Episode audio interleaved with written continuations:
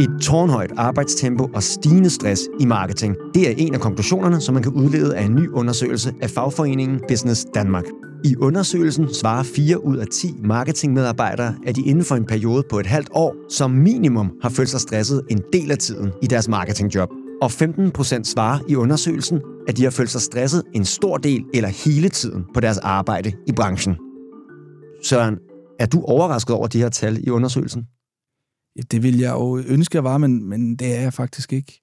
Hele måden, vi har indrettet vores branche på med stort pres, øh, deadlines, øh, vi skal hele tiden opfinde idéer, opfinde noget nyt, vi skal udkomme osv., gør jo selvfølgelig, at der er smæk på og pres på, og jeg kan godt forstå, at folk kan føle sig stresset og presset. Og så er der samtidig alle de her nye tendenser og ting, man skal forholde sig til. Alt lige fra, øh, hvad, hvordan marketings rolle har udviklet sig, når du kan måle på det hele. CMO'ens rolle har udviklet sig.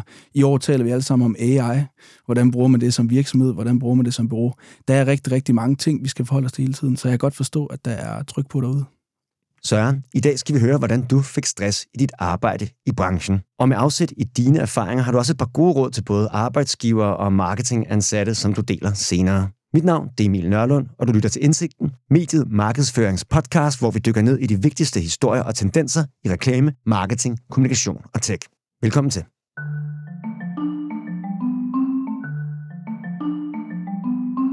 Søren, i dag der er du 35 år gammel, og du har for nylig startet dit eget bureau, New Final hedder det, sammen med en kollega. I sidste uge der udkom vi her på mediet med en artikel, hvor du fortæller om dine erfaringer med at få stress af arbejde i branchen. Jeg har ikke selv skrevet den, den er skrevet af min gode kollega Emil Foget, men jeg har læst den, så derfor ved jeg lidt om din historie, men ikke alt. Men jeg ved, at din byråkarriere startede allerede, da du var 23 år gammel, og fire år inde i din karriere, da du er 27 år gammel, der arbejder du for et stort bureau her i København og får konstateret stress. Men hvad er det egentlig, der leder op til, at du får konstateret stress af din læge? Det, det korte svar vil jo være en masse arbejde. Mm. Jeg har arbejdet øh, rigtig, rigtig meget i den periode, der ledte op til min stress. Og når man så går lidt længere ned i det, så var der selvfølgelig andet end det simple svar, mm. arbejde. Der var øh, en masse pres i forhold til den manglende erfaring, jeg måske havde. Mm. Der var en leder, der var forsvundet, og der var ikke kommet en ny, så jeg skulle egentlig selv steppe op. Der var nogle nye løsninger, der skulle udvikles, som vi måske lidt skulle genopfinde eller opfinde fra scratch. Øh, og så var der, hvad kan man sige, de ting, jeg havde på siden. Jeg var fuldtidsarbejdende, mens jeg stadig var studerende. Og det gjorde jo, at jeg ikke rigtig var. Jeg var på CBS, men jeg var der ikke rigtig. Det var en weekends ting, så mit speciale jeg skrev jeg weekend, mens jeg arbejdede fuld tid. Og, og fuld tid for det her bureau var ikke 9-5. Det var tidlig morgen til sen aften, og også nogle gange i weekenden. Og, og helt konkret, det der førte til, at jeg fik stress, eller i hvert fald jeg gik til læge og fik konstateret stress, det var en periode med, med ekstra meget arbejde. Og ekstra meget arbejde, det var så måske syv dage om ugen, og det var også til meget, meget sent om natten. Vi havde en leverance på noget, som, som var svært, og hvor vi måske manglede ressourcer.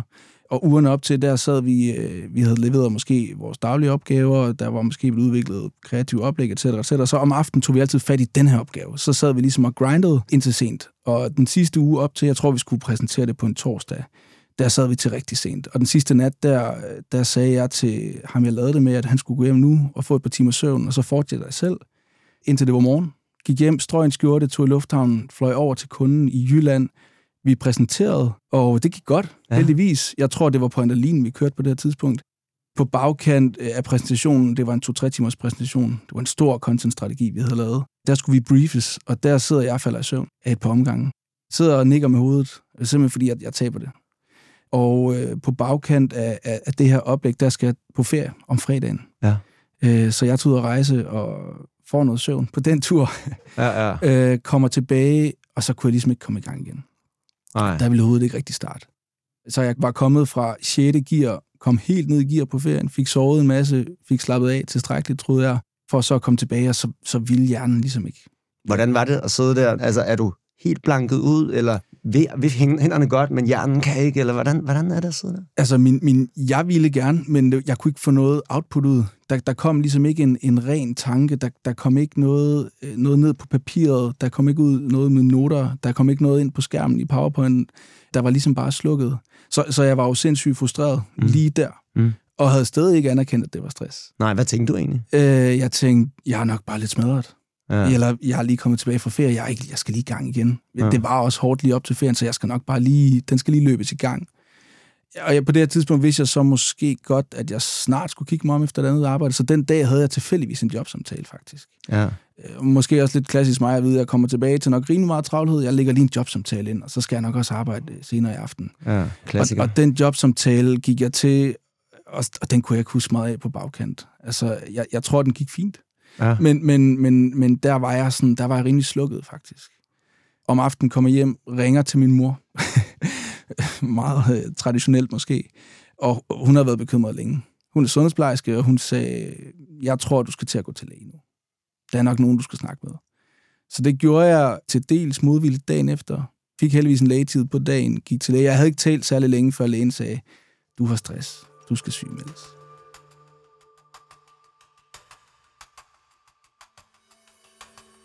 Søren, jeg vil gerne høre mere om, hvordan det var at få den her stressdiagnose lidt senere, men først vil jeg lige prøve at finde ud af, hvordan det egentlig kunne gå så vidt, at du kunne komme til at arbejde så meget. Du har fortalt mig, at du snilt kunne arbejde 70 timer om ugen, men du har også nogle gange registreret over 90 timer. Hvordan var du endt med at være så meget på arbejde? Jeg, jeg tror, jeg er et produkt af at være et konkurrencemenneske. Øh, jeg vil gerne øh, hurtigt frem. Sindssygt ambitiøs ikke så god til at sige fra eller sige nej. Faktisk er det noget, jeg har skulle øve mig på i den her branche, øh, at lære at sige mm. fra og sige nej, fordi hvis du ikke selv gør det, så, så er der måske ikke så mange, der hjælper dig med det. Men jeg var sådan en, en ung studerende på CBS, som både lavede frivilligt arbejde for noget, der hedder Ung Kom. Jeg skulle ind og have et, et arbejdsfælde, jeg kunne tjene nogle penge på, og så skulle jeg bare fremad, og det skulle gå stærkt. Mm. Og jeg kunne også mærke, at, at når jeg arbejdede meget, blev jeg også hurtigt bedre. Og nu var jeg meget lidt på mit studie, fordi jeg arbejdede fuld tid, men jeg kunne faktisk mærke, at jeg kunne bruge det til min eksamen også jeg, jeg blev bedre til studiet faktisk af at få noget praktisk erfaring, mm. og, det, og det ville jeg ikke have været for uden jo. Nej, nej. Men, men jeg var totalt opslugt af at blive til noget, jeg havde kæmpe ambitioner, kombineret med, at jeg så var et sted, hvor det var der i hvert fald mulighed for, hvis mm. du lagde timerne. Okay, så der kom faktisk en eller anden form for synergieffekt, arbejde og studie, men var der ikke nogen domæner i dit liv, der led helt vildt meget? Nu tænker jeg på øh, venner, fritid, kæreste, kærlighed, interesser, hobbyer. Jo, øh, altså jeg indrettede mit liv sådan, at når jeg tog på arbejde mandag, så så jeg ikke nogen frem til fredag. Jeg lavede ikke nogen aftaler, fordi min aftale med mig selv var jo, at jeg skulle arbejde og være på min arbejdsplads. Så madklubber, øh, sport om aftenen i hverdagen, det var ligesom udelukket. Så var der noget weekend, men hvor søndag også var forbeholdt arbejde primært. Og igen, det, det var noget, jeg selv valgte, men jeg kunne også mærke og se og høre, at det resonerede med, med min arbejdsplads. Mm. Øh, og der var ligesom du ved, jeg var jo selv en del af det der. Jeg var selv med til at drive øh, den der work hard mentalitet, og vi havde sådan nogle fraser, vi gik og brugte over for hinanden. Du ved, sådan, get with the program, ikke? Mm-hmm. Det var sådan, der var, hvad var programmet egentlig? Jamen, det, det vidste man jo godt egentlig sådan, og det var der nogen, der var, og så var der dem, der ikke var der. De, de kunne måske heller ikke blive til det samme som os, der virkelig sådan mm. knoklede. Og det skabte jo også nogle fantastiske venskaber. Altså, hvis du spiser med nogen øh, hver aften, på en arbejdsplads, og du forvejen måske synes, du har det lidt hårdt, så bliver det også øh, i unge mennesker, så, så bliver det også til venskaber. Ikke? Fik du meget Men, anerkendelse? Øh, på arbejdet, ja, for at lægge den indsats, jeg gjorde. Jeg, jeg tror, jeg var anerkendt som en af, af sådan, de næste rækken. Ikke? Jeg, sådan, jeg var en af de gode i den der pipeline mm. af, af nogen, der kunne, kan, kunne løfte rigtig meget og mm. blive til senior, og måske blive til partner en dag. Men igen, det var, var jo med et totalt kompromis i forhold til fritid, kæreste, øh, etc. Mm. Det brugte jeg ikke så meget tid på at overveje, fordi det var det her fokus, jeg havde. Hvis du havde mærket efter, havde du det så godt, tror du, på det her tidspunkt? Øh, nej, jeg havde det ikke super godt.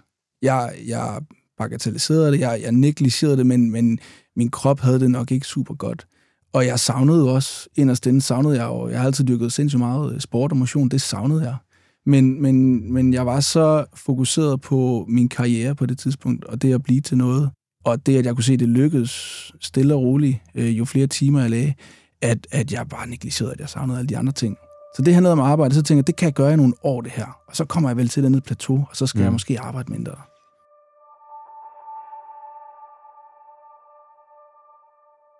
Jeg ved fra artiklen, at du på et tidspunkt der også øh, godt kan mærke, at der er du bruger ordet overflod af mm. opgaver. Siger du nogensinde, øh, ah, hertil og ikke længere, eller råber lidt vagt i gevær, jeg, jeg skal, nu, er det, nu er det ved at komme over her, jeg skal, nu skal jeg stoppe? Nej, altså det, det, det var det, jeg ikke rigtig havde. Øhm, det havde jeg ikke, øh, hvad kan man sige, selvstændigheden til måske, eller modenheden. Jeg, jeg var ekstremt fokuseret på at tage det hele ind, øh, og bare sige ja. Fordi jo mere jeg kunne løfte, jo mere kunne jeg måske løfte min karriere.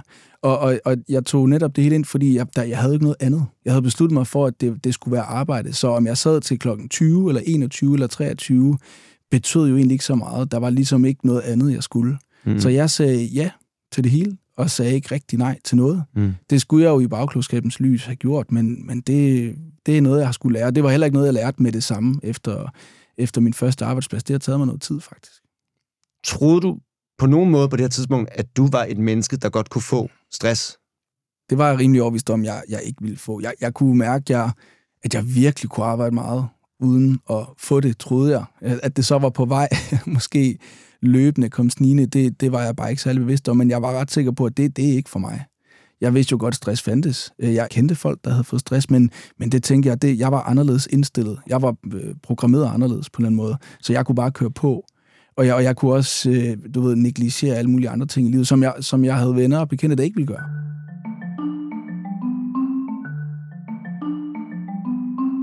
Nu vil jeg gerne skrue tiden frem til, at du faktisk får diagnosen og sidder hos lægen.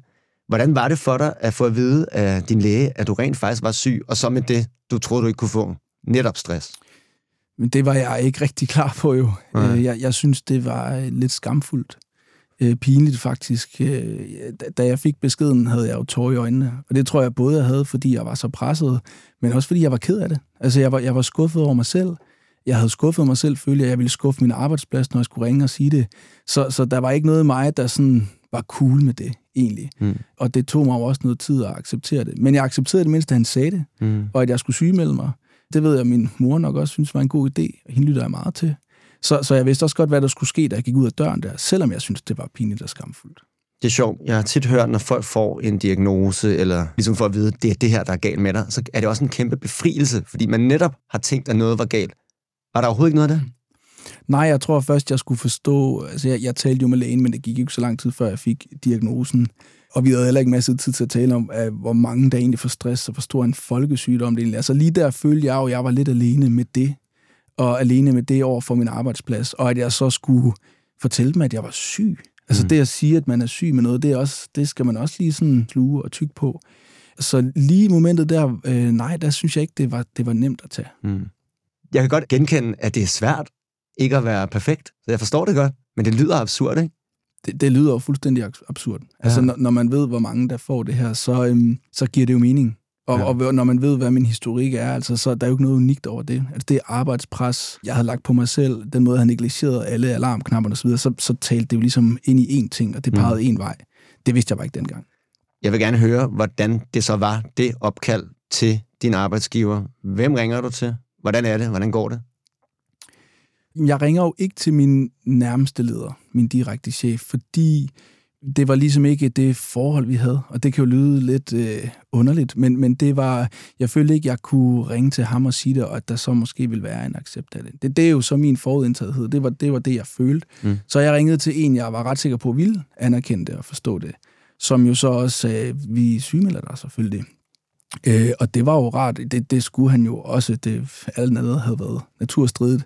Øh, så, men det var jo selvfølgelig lidt specielt, det ikke var min direkte chef, jeg, jeg tog den med. Så, så jeg blev sygemeldt, og så, og så gik programmet ligesom i gang derefter, og forstod på den måde, at så er man sygemeldt til at starte med i to uger, og så skal du til noget erhvervspsykolog, og du skal bearbejde nogle ting. Mm.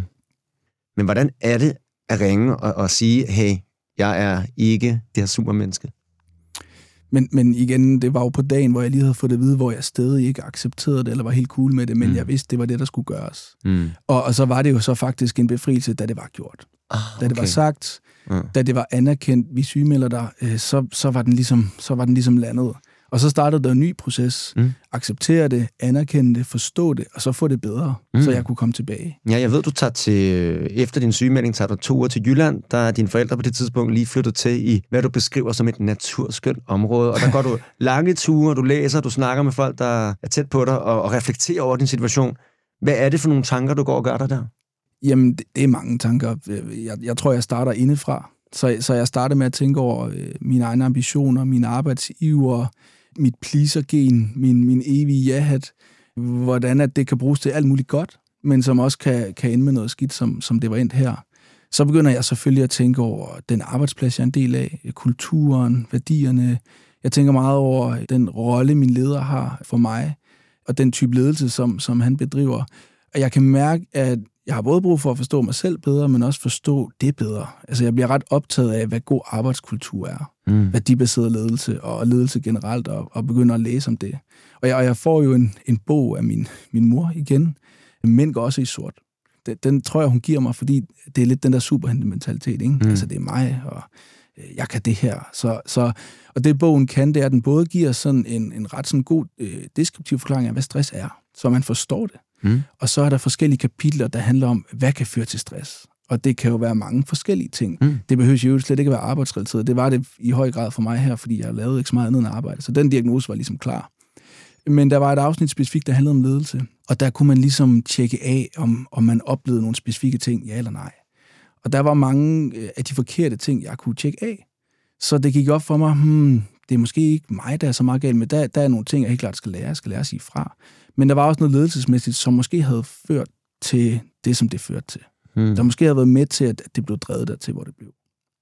Kan du sætte nogle mere ord på, hvad det var for noget ledelsesmæssigt? Ja, nu har jeg jo så selv været leder på, på bagkant, øh, og er det også i dag, og, og, og der er jo nogle, nogle ting, der gerne skal være på plads fra en leder til en medarbejder. Sådan noget som øh, en klar rollebeskrivelse, øh, klare målsætninger, øh, et klart billede af, hvad, hvad, hvad der skal til for, at man kan levere. Mm. Og det, det er sådan nogle meget øh, faste rammer, og kan lyde sådan meget performanceorienteret, men det, det mener jeg faktisk er vigtigt.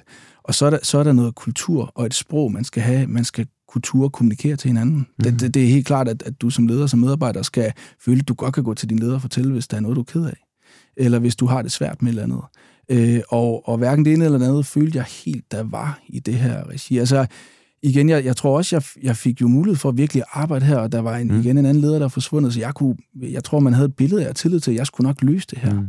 Men, men det var for svært for en, en, en, der stadig skulle lære rigtig meget. Og som så havde mm. oven i købet for mig, der havde det her pleaser-gen, ikke? der bare kunne sige, ja, vi kører bare.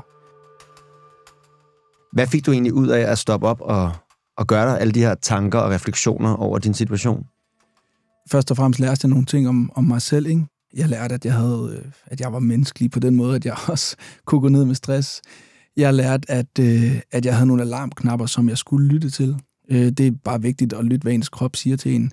Jeg lærte også at, at være sårbar omkring det. Øh, det, at jeg kan snakke om det i dag, føler jeg hører til den rejse, der startede allerede der. At jeg kunne sige højt, at øh, ja, jeg har stress, og det er der en grund til, at jeg har fået. Jeg forstår, hvorfor jeg har stress. Det er jeg i øvrigt ikke ene om. Så der startede sådan en, en proces med mig selv, som handlede om, hvem er jeg, og hvad er mine værdier. Og der var jeg jo et eller andet sted meget udefra styret. Og, og stille og roligt skulle jeg jo lære at være med indefra styret, som lavpraktisk kan føre til, at man lærer at sige nej, og man lærer at sige fra. Det, det var ikke noget, jeg lærte på, på de uger, jeg var, jeg var sygemeldt med stress. Det er noget, der har taget lang tid. Og jeg lærte jo også, jeg elsker det her arbejde. Altså, jeg synes fagligheden, marketing, branding, kommunikation, kreativitet, det synes jeg var fantastisk. Det synes mm. jeg stadigvæk. Ja. Så jeg havde sådan en, en tanke om, at jeg skal blive det her, men det skal være i nogle andre rammer, en, en anden kultur måske. Det skal, det skal være under nogle andre forudsætninger. Ja. Der skete lige en hård opbremsning op i mit hoved, da du sagde det her med, at øh, det fandt jeg ud af, da jeg var syg med, med stress et par uger.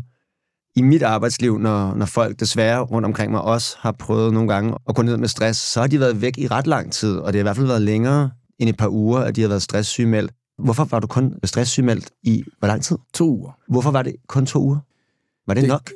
Nej, altså i, i bagklodskabens lys nok ikke, men igen, accepten af, af det, jeg gik igennem der, det, det er noget, der har taget flere år. Og jeg tror stadig, jeg var i, jeg var stadig en del af kultur, hvor at, ja, nu var jeg sygemeldt, men jeg skulle vel også hurtigt tilbage. Mm. Og, og jeg tror også stadig, jeg var en del af en branche, hvor der jo ikke blev talt særlig meget om det her, hvor jeg, jeg stadig tænkte, det kunne være et svaghedstegn, hvis jeg var for længe øh, ude af spillet. Så jeg tænkte sådan, uanset om jeg skal blive på den her arbejdsplads, eller om jeg skal videre, så skal jeg nok ikke være for længe væk. Jeg skal nok ikke være sygemeldt for længe. Jeg skal hurtigt tilbage. Mm. Om jeg så var der eller ej, så, så, så tænker jeg, at jeg skal tilbage og mm. vise, mm. at jeg godt kan, og at jeg ikke er svag. Så, så længere i min udvikling var jeg jo ikke på de to, at jeg stadig følte sådan, at jeg må hellere skynde mig tilbage, for ikke at blive kigget på som en, der ikke kan det her. Var det for kort tid? Øh, ja, øh, det, det var det måske, og det er svært at sige, hvor meget tid jeg egentlig skulle have haft. Øh, man kan sige, jeg, jeg tror, vi fandt lidt en, en nødløsning. Jeg tog på en ferie, en tre ugers ferie, ret hurtigt efter jeg var kommet tilbage. Mm. Og det tror jeg måske var et alternativ til at sige, at jeg skulle have taget længere tid. Så jeg fik en ferie, og jeg tror også, det var arbejdspladsens øh, forhåbning, at jeg så ville komme tilbage fra den ferie og og tænke, jeg vil gerne blive her. Mm. Det er jeg klar på det her. Men den ferie gjorde mig jo endnu klogere på mig selv, faktisk. Jeg havde endnu mere tid til at processe, og jeg blev ved tanken om, jeg vil den her branche, mm. og den her faglighed, men, men jeg skal et andet sted hen.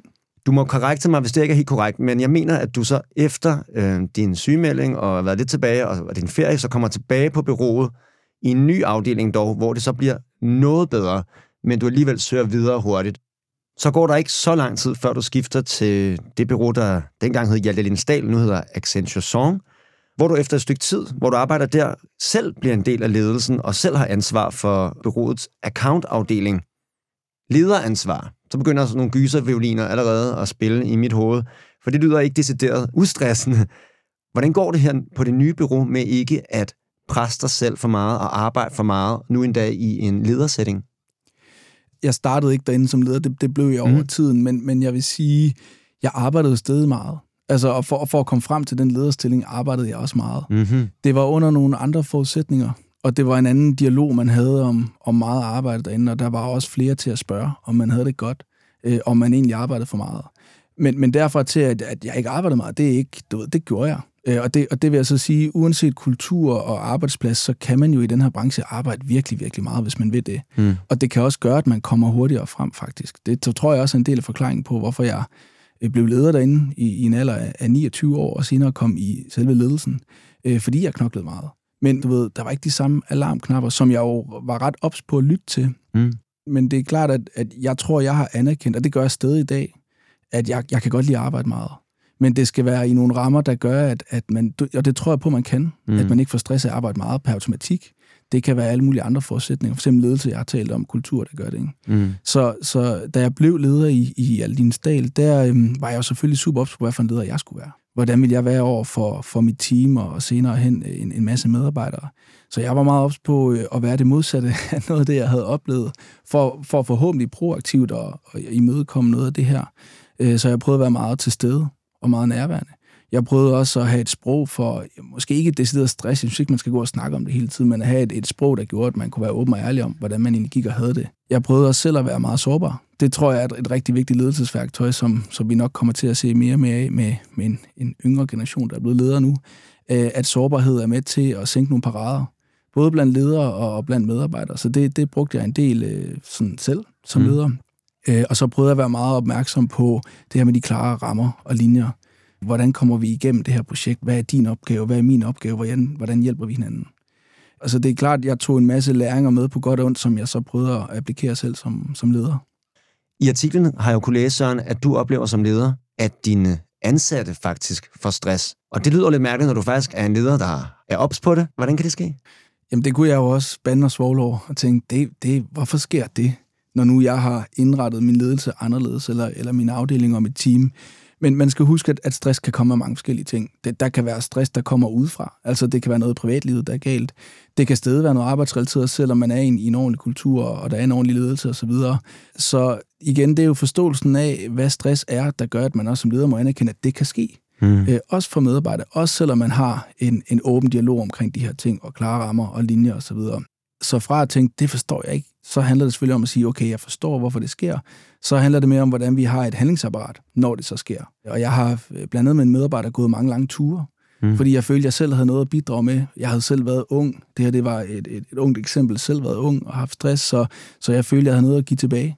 Det, det var sket under min ledelse, at hun havde fået stress, men jeg prøvede så at se, om jeg kunne hjælpe hende ud af det også, ved at snakke med hende.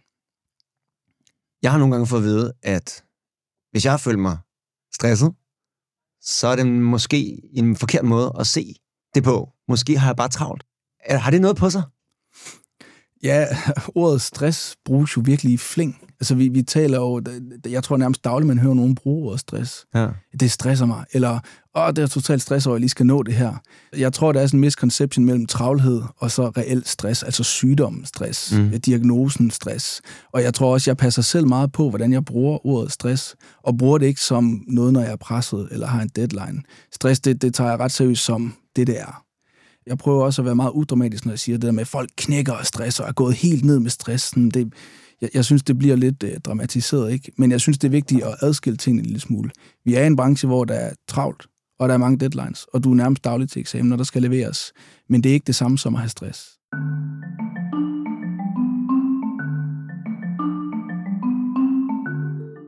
Søren, nu vil jeg gerne skrue tiden lidt frem til 2020. Der rammer corona, og ligesom mange andre, der bliver der også vendt op og ned på dit arbejdsliv, i og med at den her pandemi rammer. Og du fortæller i artiklen, at du kunne mærke, at du ikke var langt fra at få stress igen her, mens du er på Accenture Song. Hedder det det på det tidspunkt? Uh. Nej, der hedder det stadig ah. part of Accenture Interactive, faktisk. Oh shit, ja. okay. Song kom øh, marts for halvandet år siden. Check. Men hvorfor kunne du mærke, at det var ved at sådan bimle og bamle med stress igen? Altså corona vendte jo bare fuldstændig op og ned på måden, vi skulle indrette os på vores hverdagsliv med vores arbejdsliv, og det gjorde jo også, at jeg sad hjemme på mit kontor, og så kunne jeg arbejde fra morgen til sen aften igen. Og Teams blev en del af ens hverdag, så det du måske nogle gange klarede over bordet eller med en kaffe, det, det blev til et 5-10 kvarters møde over Teams. Så, så min kalender var back-to-back med Teams-møder, og så kunne jeg måske øh, producere noget sen om aftenen til næste dags møder. Vi havde et kæmpe globalt brandstrategiprojekt på det tidspunkt, som var svært at drive. Mm-hmm. Det krævede mange møder, der var meget stakeholder management. Så, så det var hele måden, jeg, vi havde indrettet vores arbejdsliv på, tror jeg, generelt, der gjorde det, og så øh, nogle svære projekter igen. Hvordan undgik du så, at det røg helt ud, hvor du havde været tidligere? Jeg, jeg kunne mærke efter et par måneder, at, at måden, jeg arbejdede på øh, igen var... Jeg havde nogle alarmknapper, der, der ringede. Der, der var ting, der, der sådan pressede mig. Min lunde, den havde jeg ikke helt på samme måde første gang, men her blev min lunde kortere, og her havde jeg jo flere medarbejdere. Mm. Og jeg havde flere folk, jeg skulle prøve at legne. Øh, jeg, jeg fik lidt la, la, kortere lunde. Og øh, jeg kunne bare mærke, at, at jeg var presset. Jeg var ikke glad. Jeg havde, jeg havde lidt nemt til sådan at, at føle, at nu er jeg ked af det. Så der var flere ting, der ligesom pegede ind i det her. Alene det, at øh, arbejdet varede fra 8 til at give i seng nærmest, det, det siger jo også en del om, om mængden. Ikke? Mm. Øh, og det var ikke nogen skyld. Det var alle, tror jeg, der famlede efter måden at arbejde på, og skulle finde et nyt program og et nyt schema. Men du erkender jo på det her tidspunkt, at du er ved at nærme dig det røde felt. Også det vrede røde felt måske. Hvordan sørger du så for, at det så ikke bryder ud i lys lue? Der må være en... Øh, du må sige stop. Ja, det, det gjorde jeg jo så. Jeg, jeg tog den med, med vores direktør og sagde, at jeg, jeg er lige på grænsen. Jeg kan mærke, der er de der alarmknapper, som, som begynder at bimle og bamle nu. Så vi er nødt til at ændre på noget. Og det fede var, at min direktør sagde, øh, inden vi er ude af det her møde, så har vi lavet en plan for, hvordan vi fjerner nogle ting, hvordan at du tager den her over for dine medarbejdere, og hvordan vi kommer videre. Fordi øh, du skal ikke igennem det der engang til. Så det, det var jo en approach, vi tog sammen, hvor vi sagde, nu prøver vi at løse det her. Forhåbentlig i hvert fald ved at fjerne nogle ting. Og det var helt konkret nogle kunder, vi fjernede nogle projekter. Og så lå der selvfølgelig en opgave i at prøve at samle medarbejderne og så fortælle, hvordan jeg havde det. Mm. Fordi jeg havde brug for, at øh, vi stod lidt tættere sammen, og at der blev taget lidt mere fra på nogle øh, områder. Og det var jo det var jo et lidt specielt øjeblik fra første gang, jeg havde stress, hvor at jeg skulle ringe til en arbejdsplads og sige, jeg, jeg, jeg er sygemeldt, eller min læge har i hvert fald lige sagt, at jeg er stress til, at jeg nu skulle samle nogen og sige, jeg, jeg er nok lidt tæt på. Mm. Øh, jeg er leder også på det her tidspunkt, så, så det er jo lidt den der øh, superheltementalitet, der måske stadig var der lidt. Mm-hmm. Når du er leder, så skal du også, du ved, øh, vise fladet, og der er en karpe, du, du skal stå forrest og så ja. videre, ikke? Øh, så det at, at, at sætte dem ned og sige, jeg, jeg er på max lige nu med tøj i øjnene, det er klart, det var sårbart. Men reaktionen viste jo, hvorfor det netop giver mening at gøre det der. Fordi der var ikke nogen i det møde, der ikke var klar på at lige øh, gå lidt længere for at, at hjælpe mig i den situation. Alle stod lidt tættere sammen. Folk var klar på at tage fra. Og det kom mange gange tilbage at tage den der snak. Ikke? Så i stedet for bare at dække det ind i alt muligt andet, eller ikke være ærlig omkring det, så, øhm, så var ærligheden ligesom det, der sejrede her, kan man sige.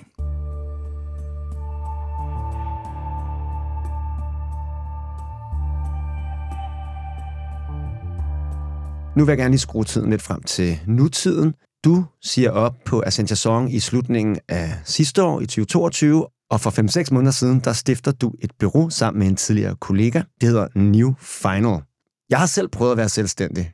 Det passer måske ikke lige til min personlighed. Det er i hvert fald et helt andet ballgame, ligesom at have sit eget. Det tror jeg alle, der har været der, ved. Er du ikke bange for, at du nu i den her sådan helt nye setting er i stor fare for at ende i stress igen? For der er meget arbejde, når man er selvstændig. Jo, jo det, det vil være rigtig kritisk, hvis Lasse eller jeg gik ned med stress lige nu. Vi er to mennesker, der har startet mm. et bureau, og det er vigtigt, at vi har det godt og fungerer. Øh, der er ingen tvivl om, at det at være selvstændig og starte et bureau, det kræver meget arbejde. Det er apropos, det er ikke 9-5, men som jeg også sagde tidligere, så, så kan jeg godt lide at arbejde meget. Mm. Og nu er det så under nogle forudsætninger, der hedder, at det er mig, der er ejer af stedet. Og derfor er det også mig, der sætter rammerne. Og det er mig, der kan sige ja og fra og til. Så derfor så er det allerede der nogle andre forudsætninger. Jeg tror ikke, det er, øhm, hvis man vil arbejde lidt, eller ikke vil føle en form for pres, så tror jeg ikke, det er den rigtige vej at gå. Men det kan jeg jo godt lide. Jeg kan godt lide udfordring. Jeg kan godt lide, at der er pres på. Og så kan jeg godt lide, at der pludselig ikke er en eller anden leder, der kan påvirke mig negativt, at det er mig, der er den. Mm. Så, så i forhold til mængden af arbejde, så er det jo lidt øh, min partner er, der kan skrue op og ned. Og det vil sige, lige nu skruer vi op, fordi vi er ved at bygge et bureau, og lige om lidt skal vi have nogle medarbejdere ind. Men vi taler også meget om, hvad er det så for en arbejdsplads, vi gerne vil lave.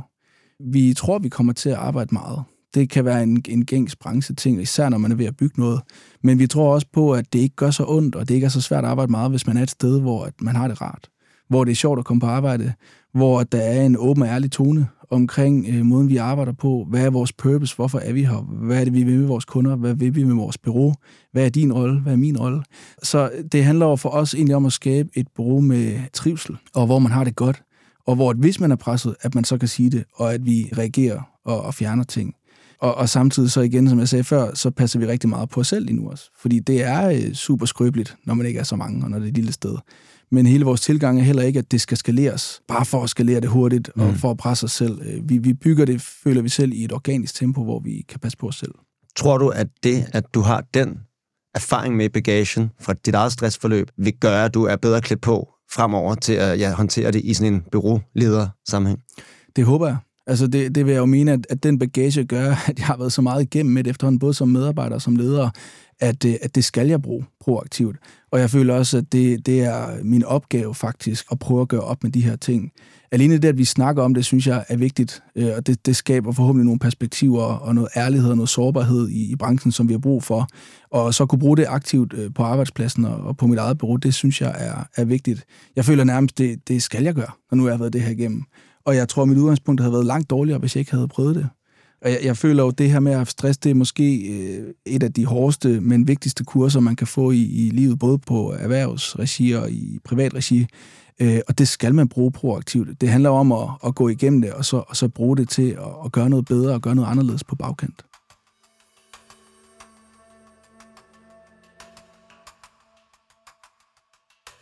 Nu er jeg jo journalist, men jeg har selv haft fornøjelsen af at være kreativ og copywriter i, i branchen på et tidspunkt. Det er sådan cirka 5-10 år siden. Og jeg kan huske, dengang, der synes jeg stadigvæk, at det var sådan, at man hyldede dem, der gik sidst hjem fra kontoret. Og der var også noget med, at man lidt hyldede, måske var det ikke helt udtalt, men i hvert fald mellem linjerne, det bureau, der havde længst tid lys i deres vinduer, altså og gik hjem allersidst. Samtidig hører jeg igen og igen, at branchen ændrer sig, og der kommer meget bedre fokus og mere fokus på work-life balance. Vi taler fire dages arbejdsuge, og alle mulige initiativer, der skal sørge for, at man passer bedre på sine kollegaer. Men derudover, Søren, så hører jeg også fra vandrørene, at der faktisk er mange steder, hvor det fortsat er som i gamle dage. Jeg bliver simpelthen lidt forvirret. Mm. Hvad tænker du, hvad er status PT for branchen? Har den ændret sig til det bedre på det her område?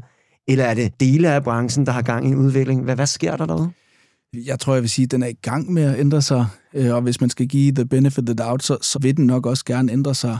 Men man skal jo stadig holde for øje, at øh, vi tæller timer og snakker om chargeability, og der er ingen tvivl om, at hvis du som medarbejder er utrolig chargeable, og måske ligger lidt flere timer, du stadig får den løn, du får, så er der nok ikke nogen i, i en ledelse, der, der brokker sig over det. Men, men jeg tror, på grund af de tendenser, der er, unge, der stiller nye og flere krav, medarbejdere, der efter corona måske har fået et andet billede af, hvordan de skal indrette deres arbejdsliv og deres privatliv, som også stiller nye krav. Ledere, som måske er begyndt at... Det er måske en ny generation af ledere, der er begyndt at komme, hvor ærlighed og sårbarhed og øh, måske bare en lidt anden tilgang til, hvordan et bureau skal strikke sammen. Det håber jeg og tror jeg på er med til at skabe en trend og en tendens i den rigtige retning. Men som jeg også sagde tidligere, jeg arbejder selv meget stadigvæk. Men det ændrer ikke på øh, den dialog, jeg gerne vil have med eventuelle medarbejdere, og som jeg også havde tilbage i Accenture Song.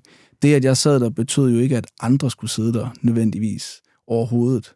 Så igen, for mig handler det om det der med kommunikationen omkring det, og man forventningsafstemmer, hvad der skal leveres på. Og det, det behøver jo ikke at handle om antallet af timer.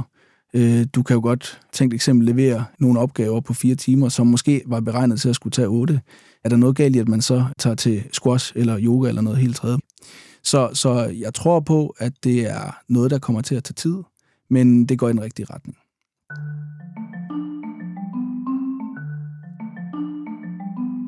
Nu har du både prøvet at være helt nede på gulvet som fodsoldat, du har været leder, og nu er du så bureau, medejer og stifter.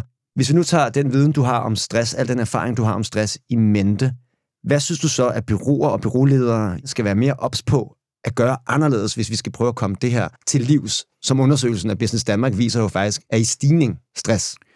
Jeg, jeg tror, der er flere områder, hvor der skal sættes ind. Et eller andet sted starter det måske helt basalt med uddannelse, altså forståelse. Det, det er vigtigt, at man som bureauleder, men, men også sørger for, at medarbejdere forstår, hvad er stress, øh, og, og hvor gængs det er, øh, og hvad det vil sige.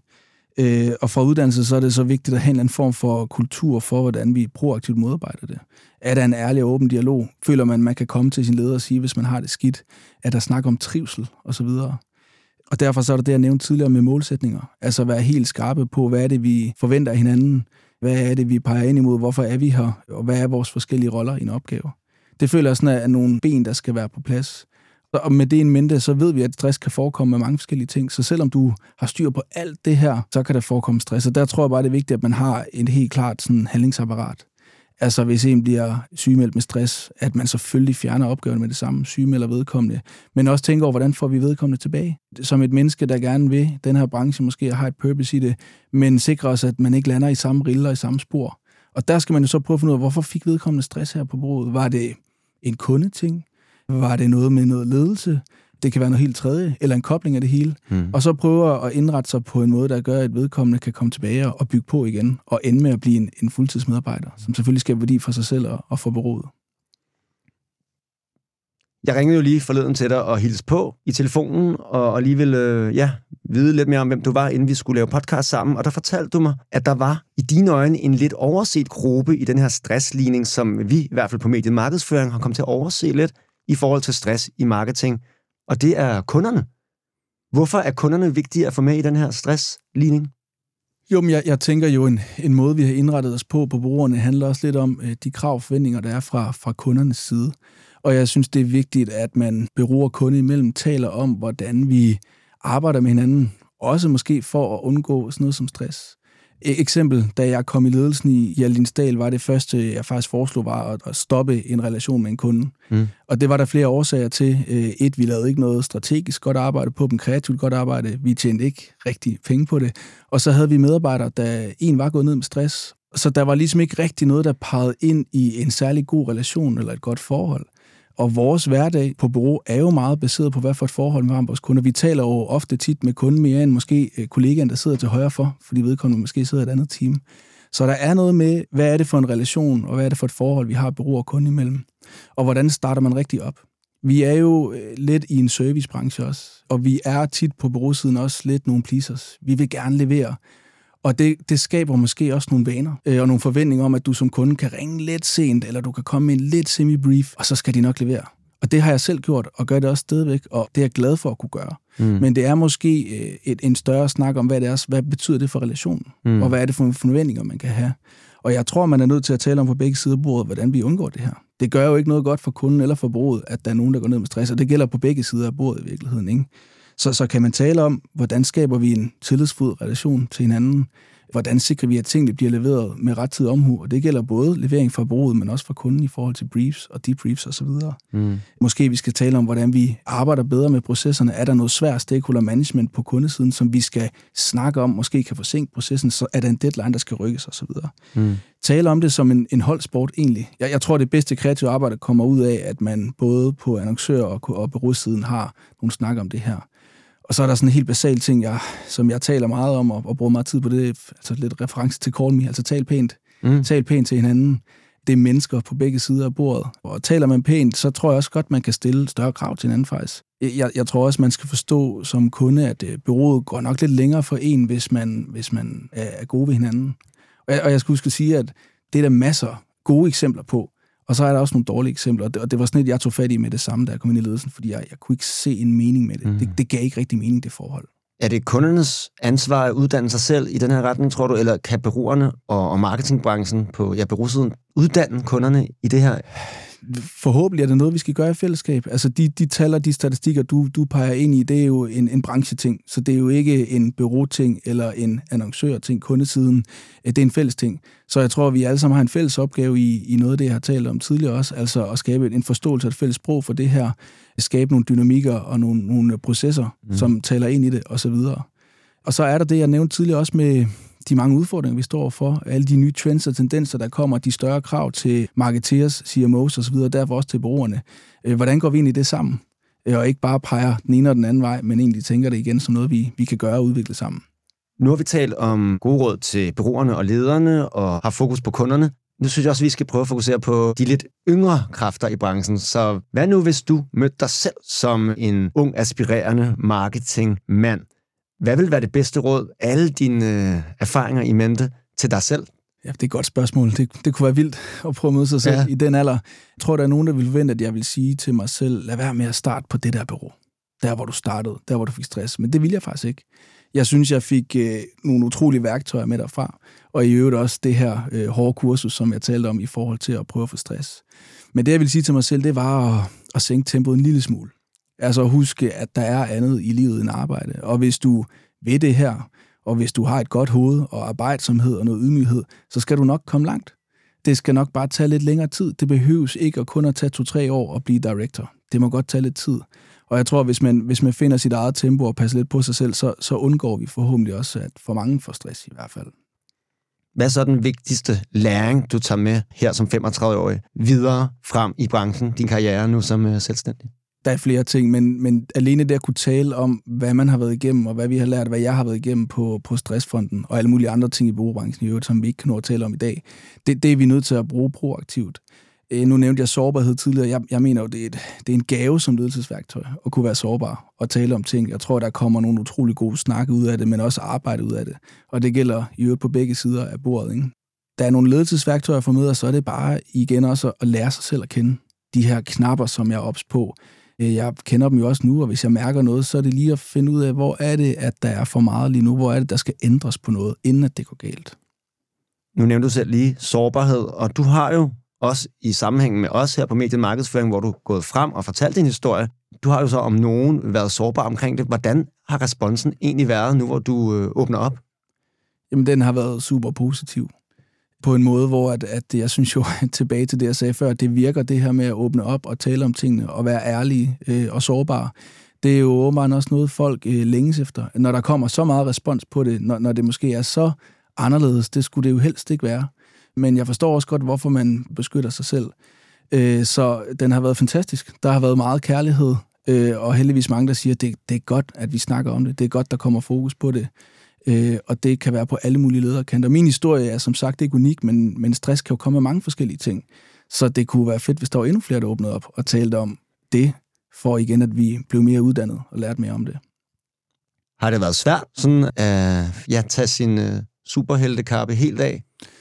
Nej, fordi den er stille og roligt blevet afmonteret, siden jeg var 23 øh, og startede i branchen, og jeg har ikke haft svært ved de sidste mange år at tale om de ting, der er svære, eller gør ondt, eller det at være sårbar. Igen, så ser jeg det mere som en styrke og som et, et ledelsesværktøj, faktisk. Ikke? Så jeg har selvfølgelig overvejet, hvad betyder det for mig som person og, og, og for den arbejdsplads, jeg er, jeg er en del af nu.